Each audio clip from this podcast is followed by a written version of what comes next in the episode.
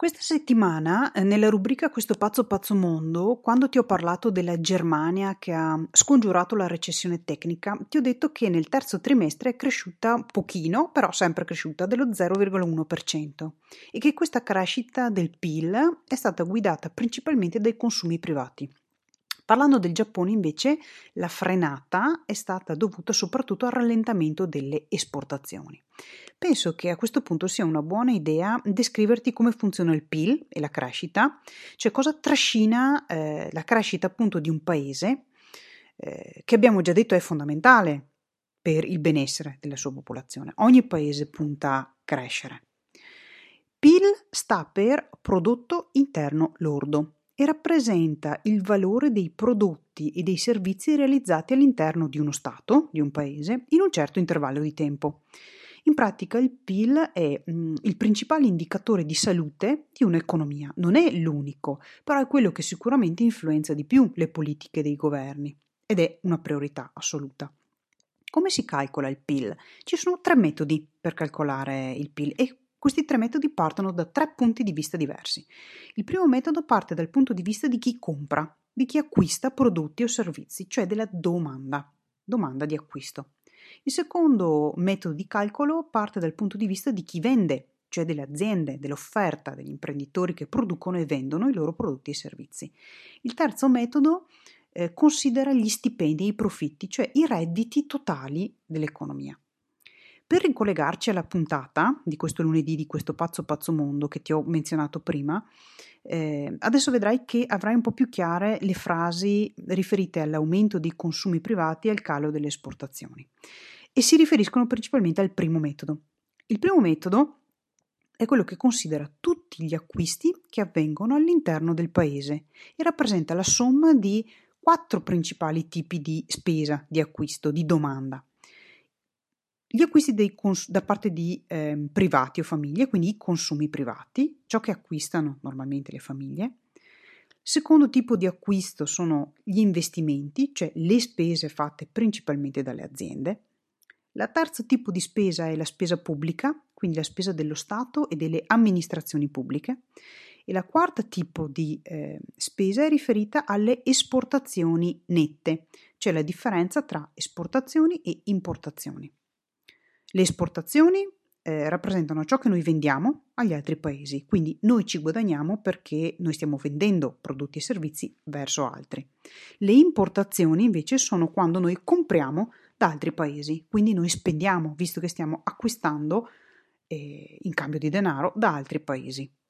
Se vendiamo più di quello che compriamo, cioè le esportazioni sono più delle importazioni, allora il nostro saldo commerciale è positivo, siamo in surplus.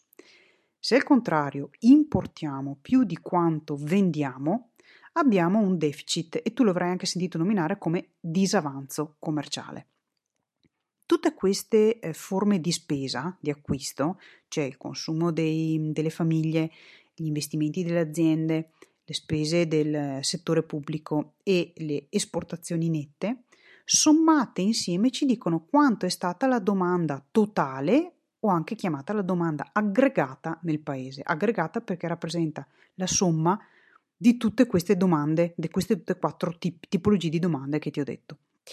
Se quindi la domanda aggregata, la domanda totale del paese cresce, ci fa capire questo che il PIL cresce ed è ciò che abbiamo visto tutti i governi desiderano.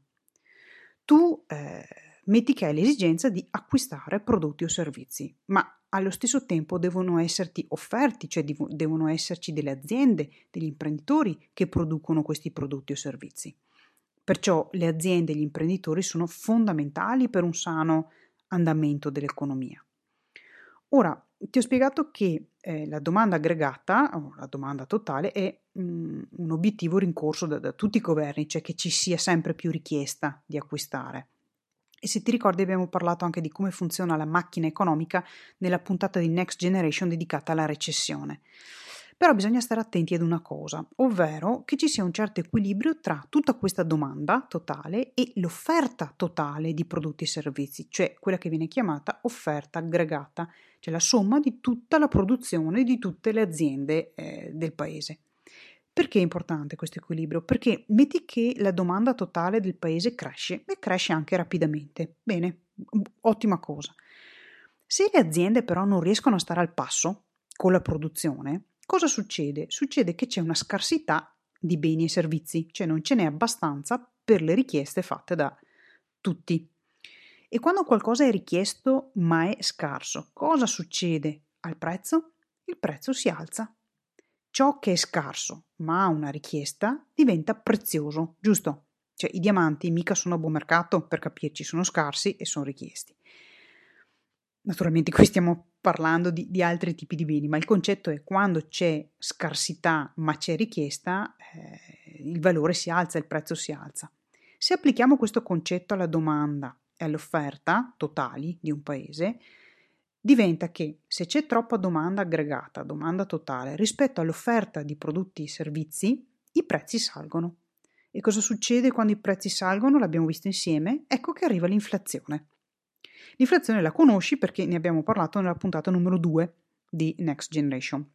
E abbiamo visto che eh, se parliamo di un'inflazione intorno al 2-3% è positiva, sotto controllo, tutti felici. Ehm, però al contrario, se aumenta troppo può diventare estremamente dannosa. Ecco quindi che il PIL della Germania, che è cresciuto soprattutto grazie ai consumi privati, che abbiamo visto prima, mentre il Giappone ha rallentato per un calo delle esportazioni, altro elemento che abbiamo visto.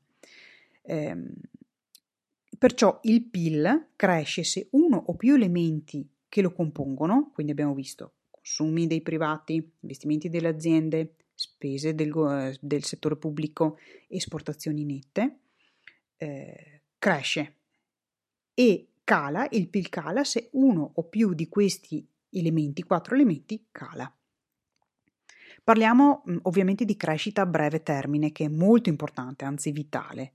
In un'altra puntata invece parleremo di crescita a lungo termine, perché c'è anche questo elemento da considerare. Ogni governo ricerca la, la, l'aumento una crescita a breve termine, ma anche a lungo termine, che però è legata ad altri fattori che vedremo. Bene, eh, per la cronaca questi concetti di domanda aggregata e offerta aggregata come quello dell'inflazione, fanno parte della macroeconomia. Eh, se hai domande o dubbi su questi, sai che puoi scrivermi qui su Telegram um, al, cana- al, al mio profilo chiocciola Virginia Busato oppure puoi anche mandarmi un'email su info chiocciola virginiabusato.it. Bene, ottimo lavoro, stai costruendo veramente delle ottime basi per la tua cultura finanziaria, quindi ti raccomando, non mollare, tieni duro e continua a seguirmi. Buona settimana e ciao da Virginia Busato.